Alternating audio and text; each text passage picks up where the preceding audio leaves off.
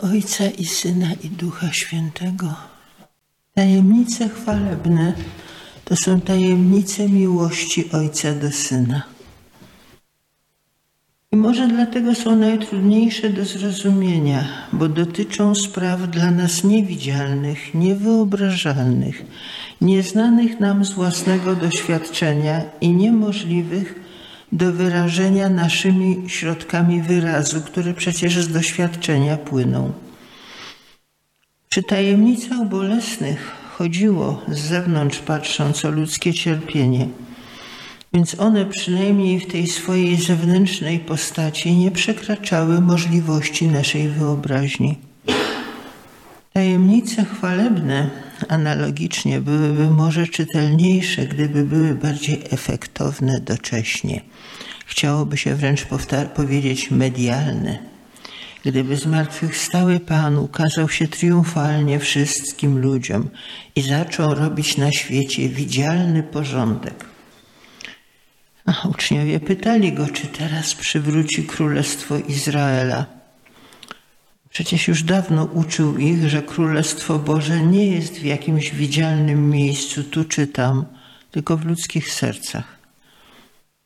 No i oczywiście nic z tego. Nasz Pan wzgardził sensacjami, efektami, zmartwychwstał nocą, potem przez jakiś czas ukazywał się, ale tylko wybranym świadkom, a wreszcie na zawsze już porzucił ziemskie bytowanie i ziemskie ograniczenia. Tajemnice chwalebne są wymianą miłości między Ojcem i Synem. Głębina mówi do głębin. I ta rozmowa odbywa się na takich wyżynach, że już naprawdę nie ma nic wspólnego z czymś tak śmiesznie małym jak polityczny triumf. Kajfasz mógł być do końca życia przekonany, że tę rozgrywkę wygrał i tylko jeszcze mógł się złościć, że jego zwycięstwa, tak przecież oczywistego, spora, a nawet rosnąca grupka uczniów Galilejczyka wciąż nie chce uznać. Otóż, nawet patrząc z naszej ubogiej perspektywy i naszymi słabymi oczami, polityczny triumf byłby tu czymś zbyt małym. Byłby po prostu przedłużeniem istniejącego stanu duchowego ludzkości Tyle, że świat miałby odtąd stolicę nie w Rzymie, a w Jerozolimie. A chodziło o coś nieskończenie więcej. Celem misji, którą po zmartwychwstaniu Pana otrzymali uczniowie, było działanie ku totalnej, chociaż powolnej, przemianie serc ludzkich. Idźcie i nauczajcie wszystkie narody. Nauczajcie nie tego, żeby wszyscy ludzie uznali zwierzchnictwo takiej czy innej stolicy, takiego czy innego mocarstwa, ale tego, żeby poznali i uwierzyli, po co zostali stworzeni przez Ojca i Syna i Ducha Świętego. I żeby zapragnęli dać się wciągnąć w miłość Ojca i Syna, żeby faktycznie sercem i życiem na to przyzwolili.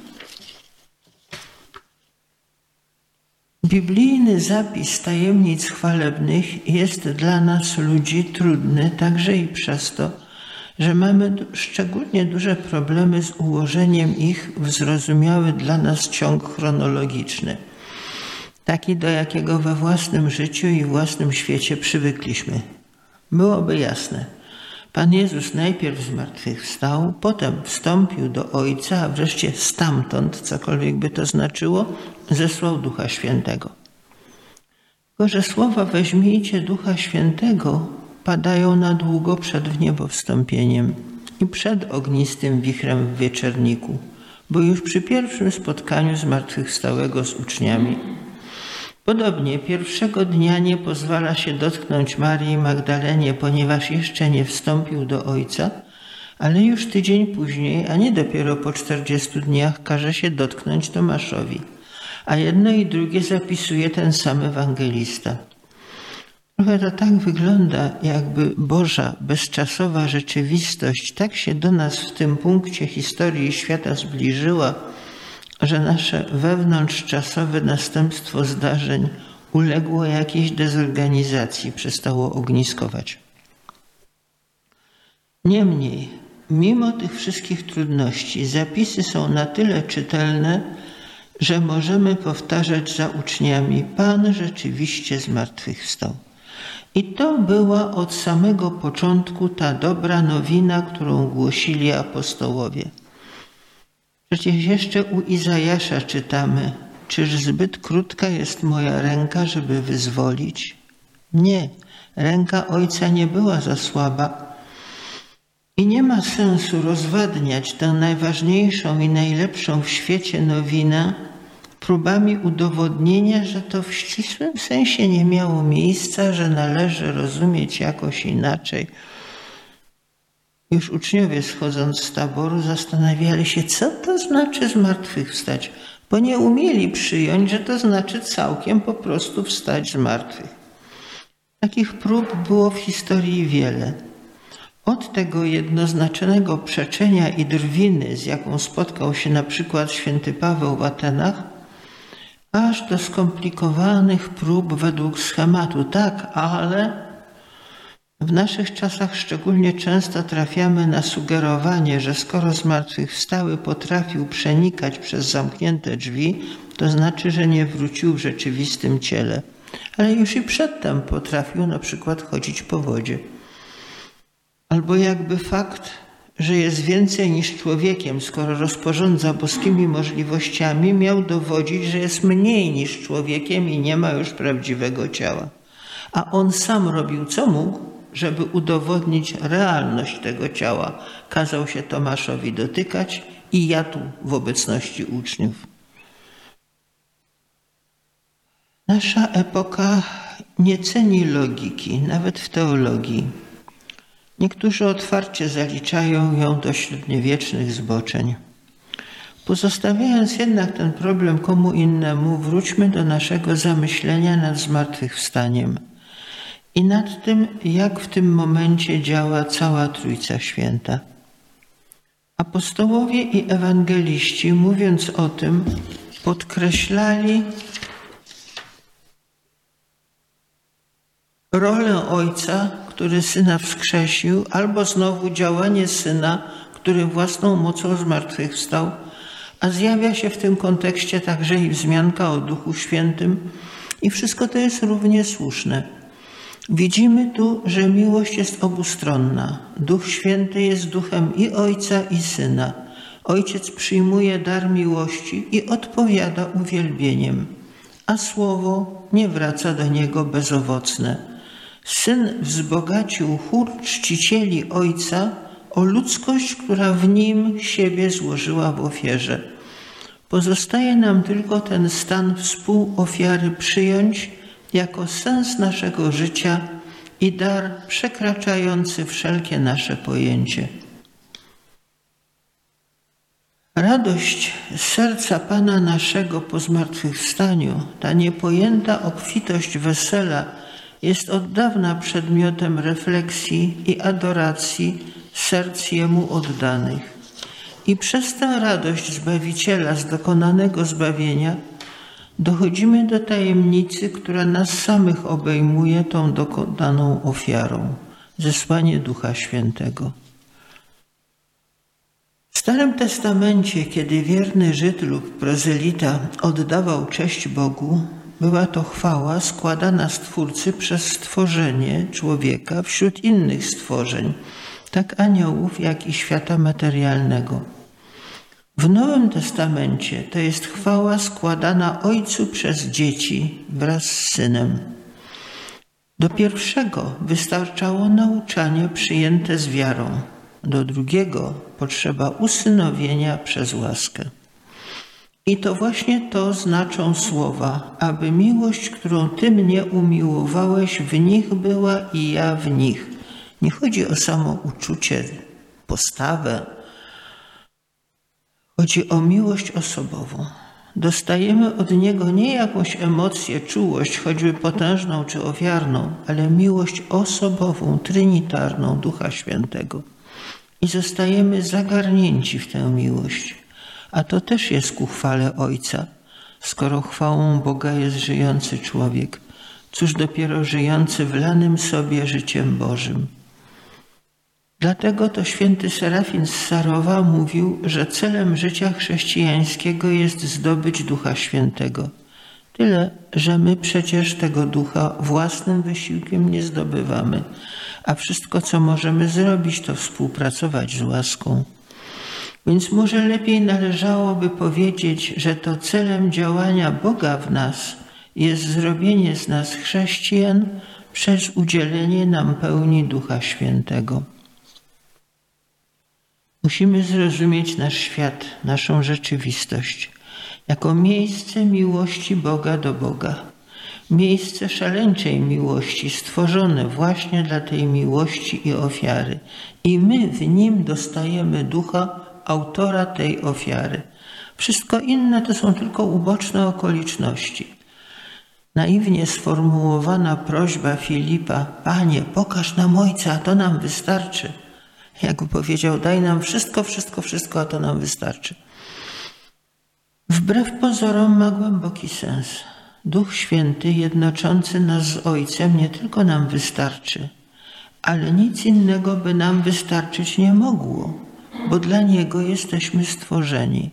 Ryba jest na swoim miejscu tylko w wodzie, a nie wtedy, kiedy się trzepie na trawie, choćby w najwdzięczniejszych skokach i choćby nad samym brzegiem rzeki.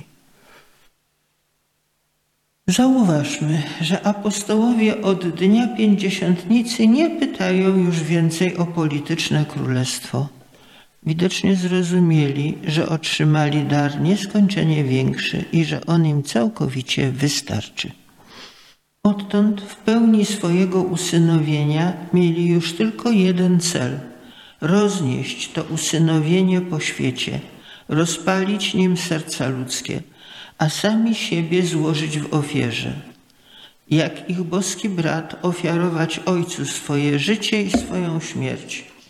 Jesteśmy dokładnie w tej samej sytuacji i dostajemy tę samą szansę ofiarować Bogu swoje życie i swoją śmierć. Ale jesteśmy w tej samej sytuacji co oni, także i w tym sensie, że to swoje oddanie musimy przeżywać w czasie i przestrzeni. Czasoprzestrzeń, materia była i jest uważana przez niektóre szkoły myślowe za coś godnego pogardy w zestawieniu ze światem ducha. Otóż nie jest godny pogardy ołtarz, na którego sam Syn Boży zapragnął dla złożenia swojej ofiary. Jest nawet godny wielkiej czci, byleby tylko traktować go jak ołtarz właśnie, a nie jak dom własnego interesu. Nie róbcie z domu ojca mojego targowiska, albo wręcz jaskini zbójców. Trzeba więc, żebyśmy pokornie przyjęli prawa, które Bóg nadał tej czasoprzestrzeni. W nich zaś przede wszystkim dwa: ograniczoność widzenia i stopniowość upływu czasu. Dopóki nie zostaliśmy przeniesieni w wieczne Boże dzisiaj, którego sobie nawet wyobrazić nie potrafimy, otrzymujemy rzeczywistość jakby kropla po kropli, podzieloną na godziny i minuty. Także dar Boży potrafimy wchłaniać tylko kropla po kropli. Nawet Syn Boży, znalazłszy się w naszej sytuacji, musiał wzrastać w mądrości i łasce praktyce to się objawia w tym, że i nasz wzrost duchowy przebiega powoli, w miarę jak nasza pojemność rośnie, jeśli rośnie, a odbywa się to w codziennym rytmie życia pełnego codziennych obowiązków. My byśmy chcieli jakiegoś cudownego oświecenia, raz na zawsze, przemieniającego nas w płomień, a dostajemy tylko szczapki do codziennej podpałki. To oczywiście rozumieją tylko ci, którzy jeszcze kiedykolwiek palili w piecach. I nieraz latami pewni jesteśmy, że to naszym portretem jest ten obrazek, który pewien krakowski franciszkanin otrzymał podczas losowania na świątecznej rekreacji od tamtejszych klarysek.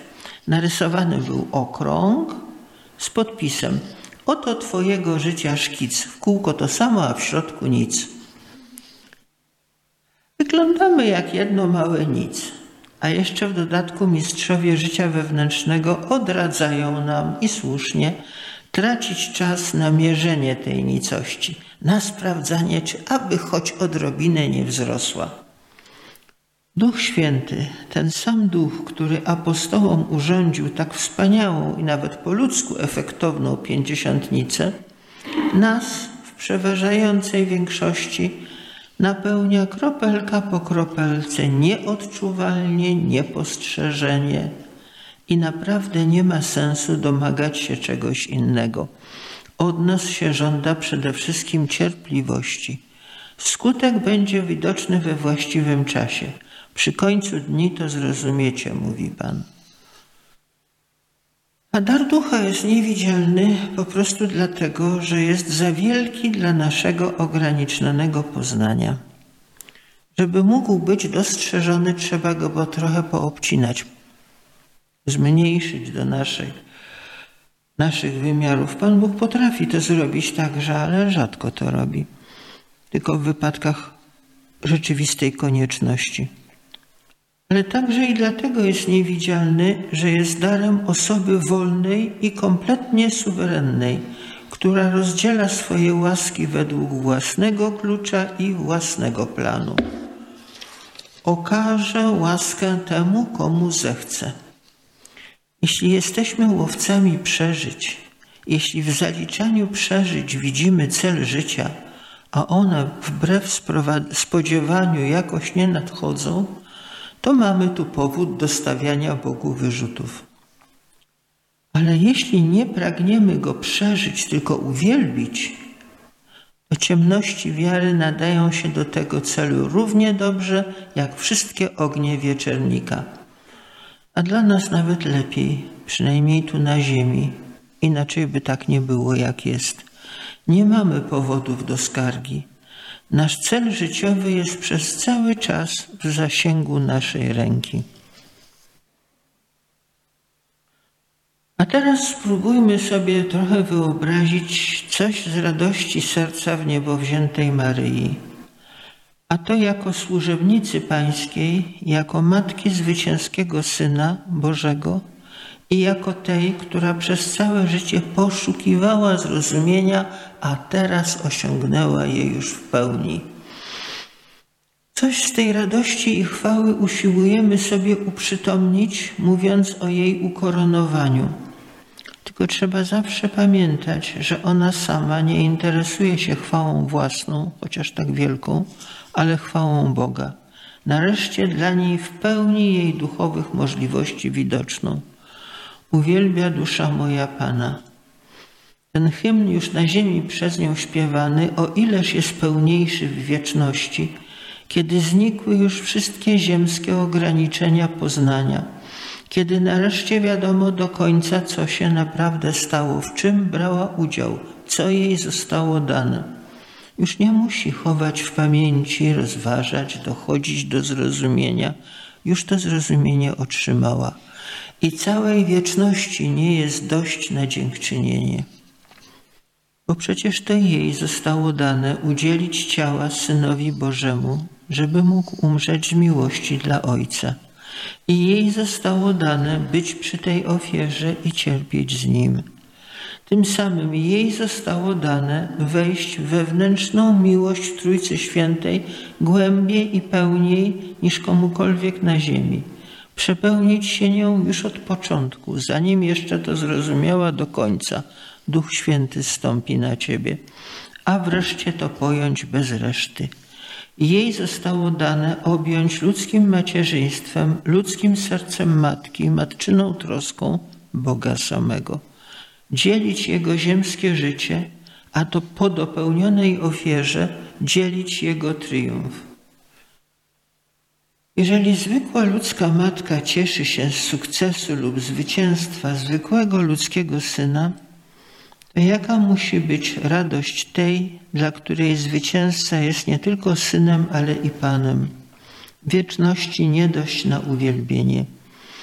Więc radość służebnicy pańskiej, zagarniętej w ten triumf Najwyższego, pomnożona o radość matki, której syn nie tylko wrócił żywy, ale jeszcze dokonał zdumiewającego boskiego dzieła, i o radość tej, która przez całe życie starała się zrozumieć, a teraz nareszcie już rozumie w pełni. Wieczności nie dość naradowanie się tym zrozumieniem. Jej życie w ogniu Trójcy Świętej możemy sobie oczywiście przedstawiać wedle popularnej wyobraźni jako królowanie w sali tronowej, a to jest za mało, za sztywno, zbyt nieruchomo. Ona została pochwycona jako pierwsza z duszą i ciałem, nieodwołalnie i na zawsze. Ten krzyk niebiańskiej radości, w dynamikę chwały. I doznała jako pierwsza tego, do czego jej syn prowadzi ludzkość, tę swoją ziemską matkę i braci. A tu już nie tylko żadne zasiadanie, tak jak w romańskich rzeźbach sedes sapientie, ale i żaden taniec, żadna pieśń, nawet żaden lot kosmiczny nie jest wystarczającym obrazem. Malarze epoki baroku próbowali coś z tego zasugerować, przedstawiając świętych unoszących się pionowo w niebo w ekstatycznym geście i z rozwianymi szatami. Ale i to także jest tylko blada sugestia. Kiedyś dzięki Bożemu miłosierdziu będziemy może wiedzieli. Póki jednak sami tam nie trafiliśmy, póki tak jak ona za swego ziemskiego życia stoimy jeszcze po tej stronie progu, bierzmy od niej tę zadumę, tę chęć zrozumienia i służby.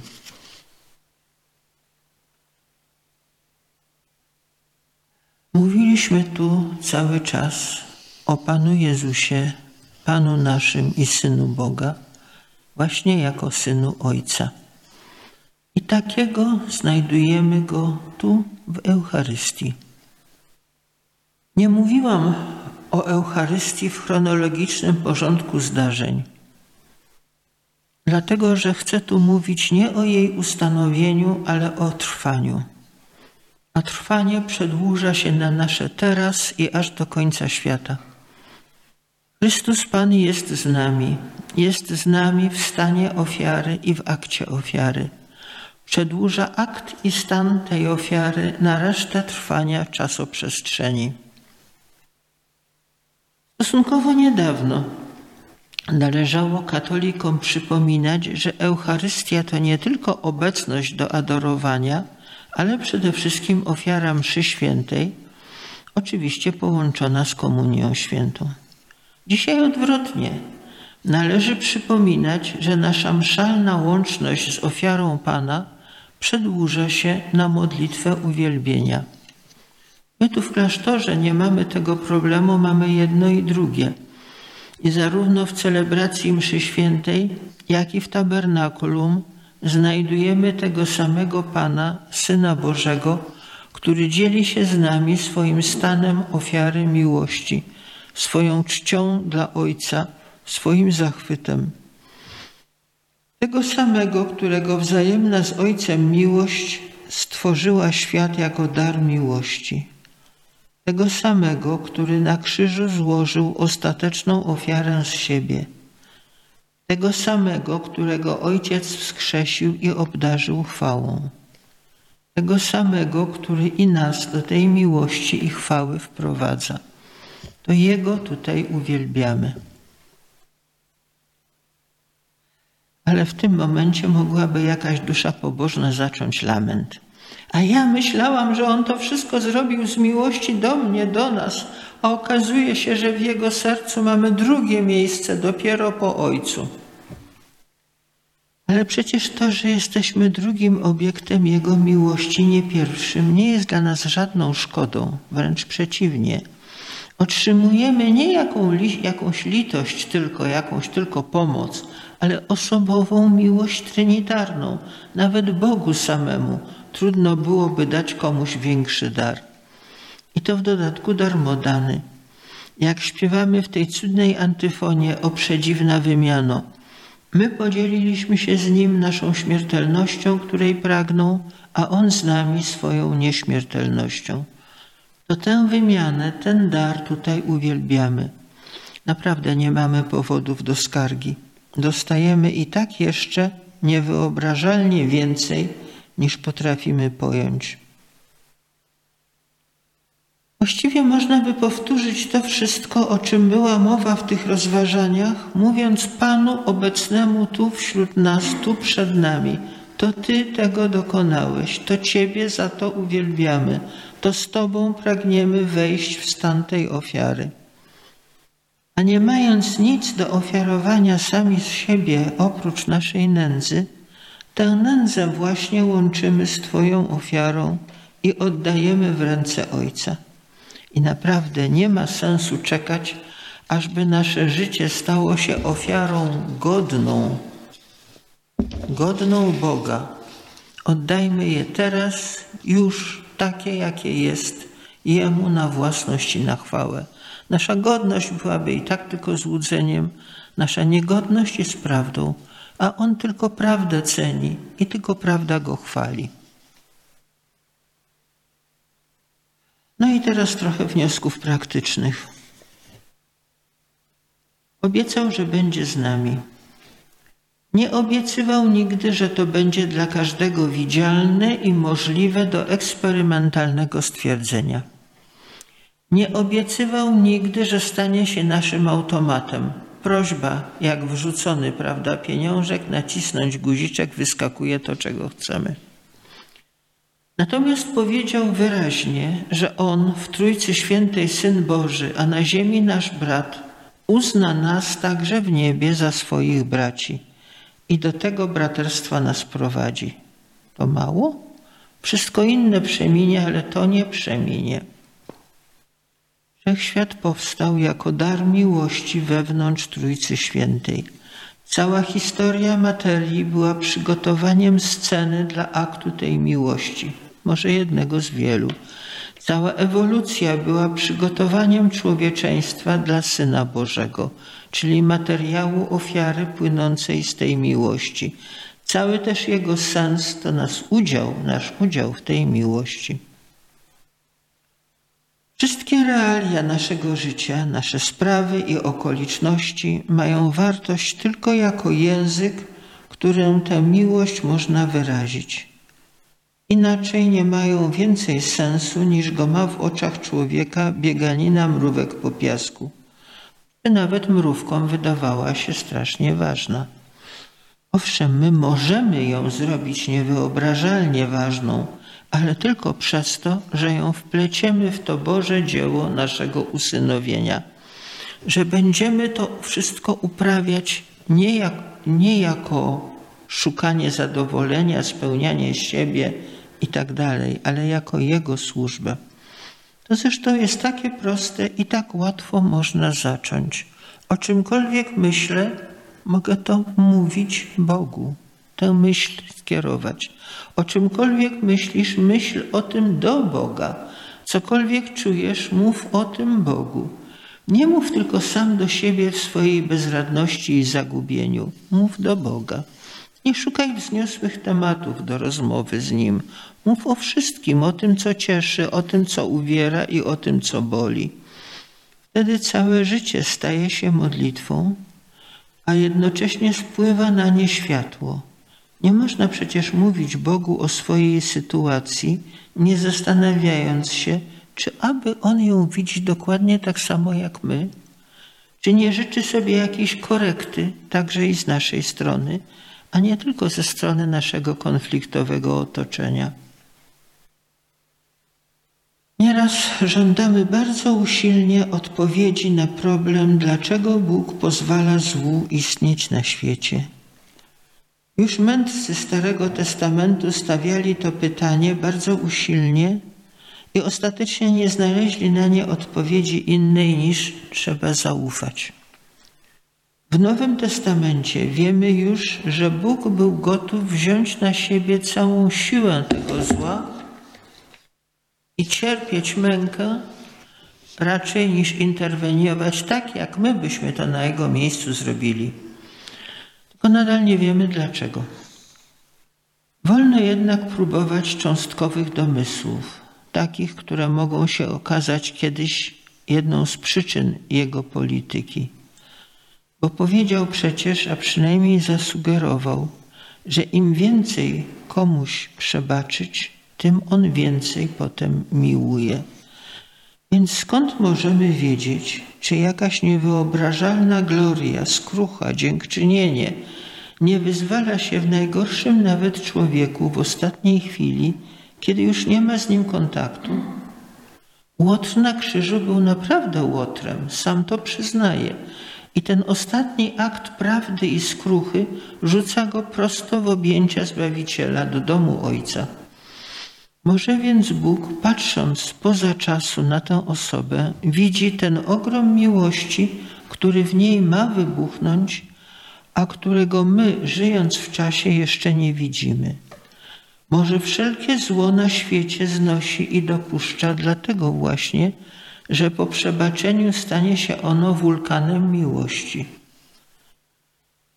Jedyne, co nam w takim razie pozostaje, to prosić, żeby w ten sam sposób wykorzystał także nasze winy. Nadto powiedział przecież, że warunkiem zbawienia, i to warunkiem jedynym, jaki stawia, jest przebaczenie. Możecie mi wierzyć albo nie, ale powiem, kiedy się już człowiek zbliża do progu śmierci, lata mu to mówią, kiedy już mu jest zdecydowanie bliżej niż dalej, to gotów dziękować Bogu i bliźnim za to, że coś komuś może przebaczyć. Gotów swoich winowajców ściskać za to, że są winowajcami że on może im choćby po cichutku, a już na pewno bez żadnej ostentacji przebaczyć. Przecież to oni dają mu szansę zbawienia. Bo we własne zasługi dawno już przestał wierzyć, wie lepiej, jak niewiele są warte. Ale o radości. Bóg go zbawi za darmo, przebaczy mu z czystej łaski, byleby tylko on sam przebaczył innym ludziom, dobrodziejom swoim. Więc dobry jest dla nas świat, w którym nie ma jeszcze widzenia, tylko potrzeba wiary. I nie ma jeszcze ludzkiej świętości, bo przecież i ci, których nazywamy świętymi, to grzesznicy i ludzie omylni, tyle że ufający Bogu. Świat, w którym toniemy w mnóstwie drobiazgów, po to, żeby z tego chaosu wydobywać miłość i sens. Powtórzmy, Nasza krzątanina ma wielki sens, ale tylko jako udział w pracy nad tym Bożym zwycięstwem, na które my z perspektywy stworzeń istniejących w czasie patrzymy tylko jako na przyszłe, a Bóg widzi je jako teraźniejsze w swoim wiecznym teraz. O tym triumfie pisze święty Paweł. Wreszcie nastąpi koniec, gdy przekaże królowanie Bogu i Ojcu i gdy pokona wszelką zwierzchność, władzę i moc. Trzeba bowiem, żeby królował, aż położy wszystkich nieprzyjaciół pod swoje stopy. Jako ostatni wróg zostanie pokonana śmierć. Wszystko bowiem rzucił pod stopy jego. A gdy już wszystko zostanie mu poddane, Wtedy sam syn zostanie poddany temu, który poddał mu wszystko, aby Bóg był wszystkim we wszystkich. A w liście do Hebrajczyków czytamy: Ponieważ zaś poddał mu wszystko, nic nie zostawił niepoddanego jemu. Teraz wszakże nie widzimy jeszcze, aby wszystko było mu poddane. Widzimy natomiast Jezusa chwałą i czcią ukoronowanego za cierpienia śmierci. Teraz tego triumfu jeszcze nie widzimy, to prawda. Z naszej stronicy tej książki, którą jest Wszechświat i jego dzieje, ostatniego rozdziału nie widać. Ale wiemy, że autor, genialny autor tej książki, rozplanował całą akcję tak, żeby w tym ostatnim rozdziale wszystkie wątki się splotły i żeby zdumionym oczom aniołów i ludzi ukazał się pełny jej sens i przesłanie. Niech będzie błogosławiony na wieki.